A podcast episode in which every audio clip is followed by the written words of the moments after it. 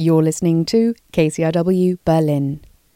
So sometimes people tell us that uh, we are a little bit far outside, but there are two aspects to it. So first, in international terms, it's we are not far outside. It's 15 minutes from Ostkreuz, and the second one is you just need to get the people here because once they are here, I never heard a, a person saying, "Oh my God, why did I go there?" Because if they are here, then they are just blown away by um, this fascinating building. I'm Marlene Melchior, and that was Christian Block, events manager at Berliner Funkhaus, giving me a tour of the former GDR's broadcasting and recording studios. The space itself is breathtaking, and Christian took me through room by room. I asked him about the space and why it could possibly be so big. All nationwide radio programs were sending from here. Um, there were up to 3,500 people working in 24 hour shifts and they had the services of a small city available. So, for example, our former office used to be a bank at those times. Then uh, the opposite room was um, a hairdresser. Uh, they had uh, saunas, they had uh, bowling facilities. There was no need for them to, to leave um, the venue for things they need in their everyday life.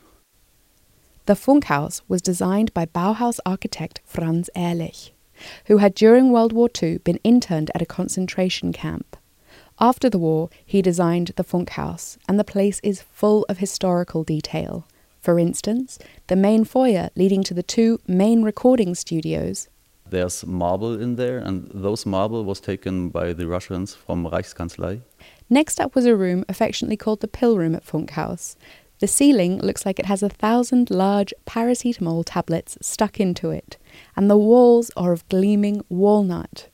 Once inside, you feel like you've just stepped into a Cold War movie. And when I asked Christian what the room used to be used for, he said this. All the high politicians of the Communist Party uh, used to have conferences in here. So Honecker and uh, also Mielke, which was head of Stasi, they all were uh, uh, literally sitting on this table, what you see here. But what is the fate of a property like this? What's happened to it in the last years and what's happening with it now?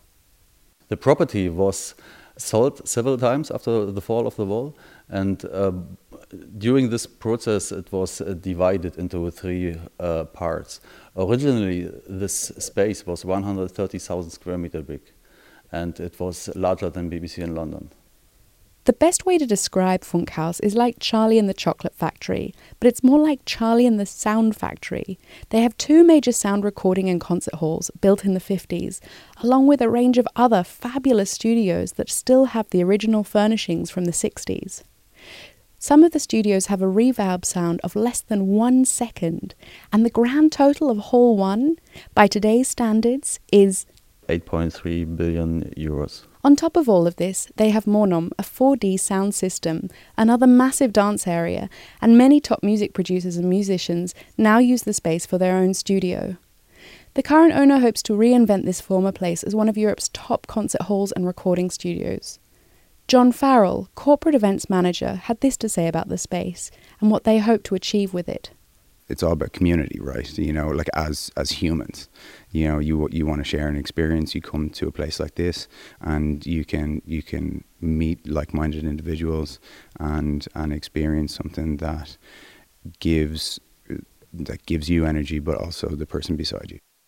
That was amplified for KCRW Berlin. I'm Marlene Melchior.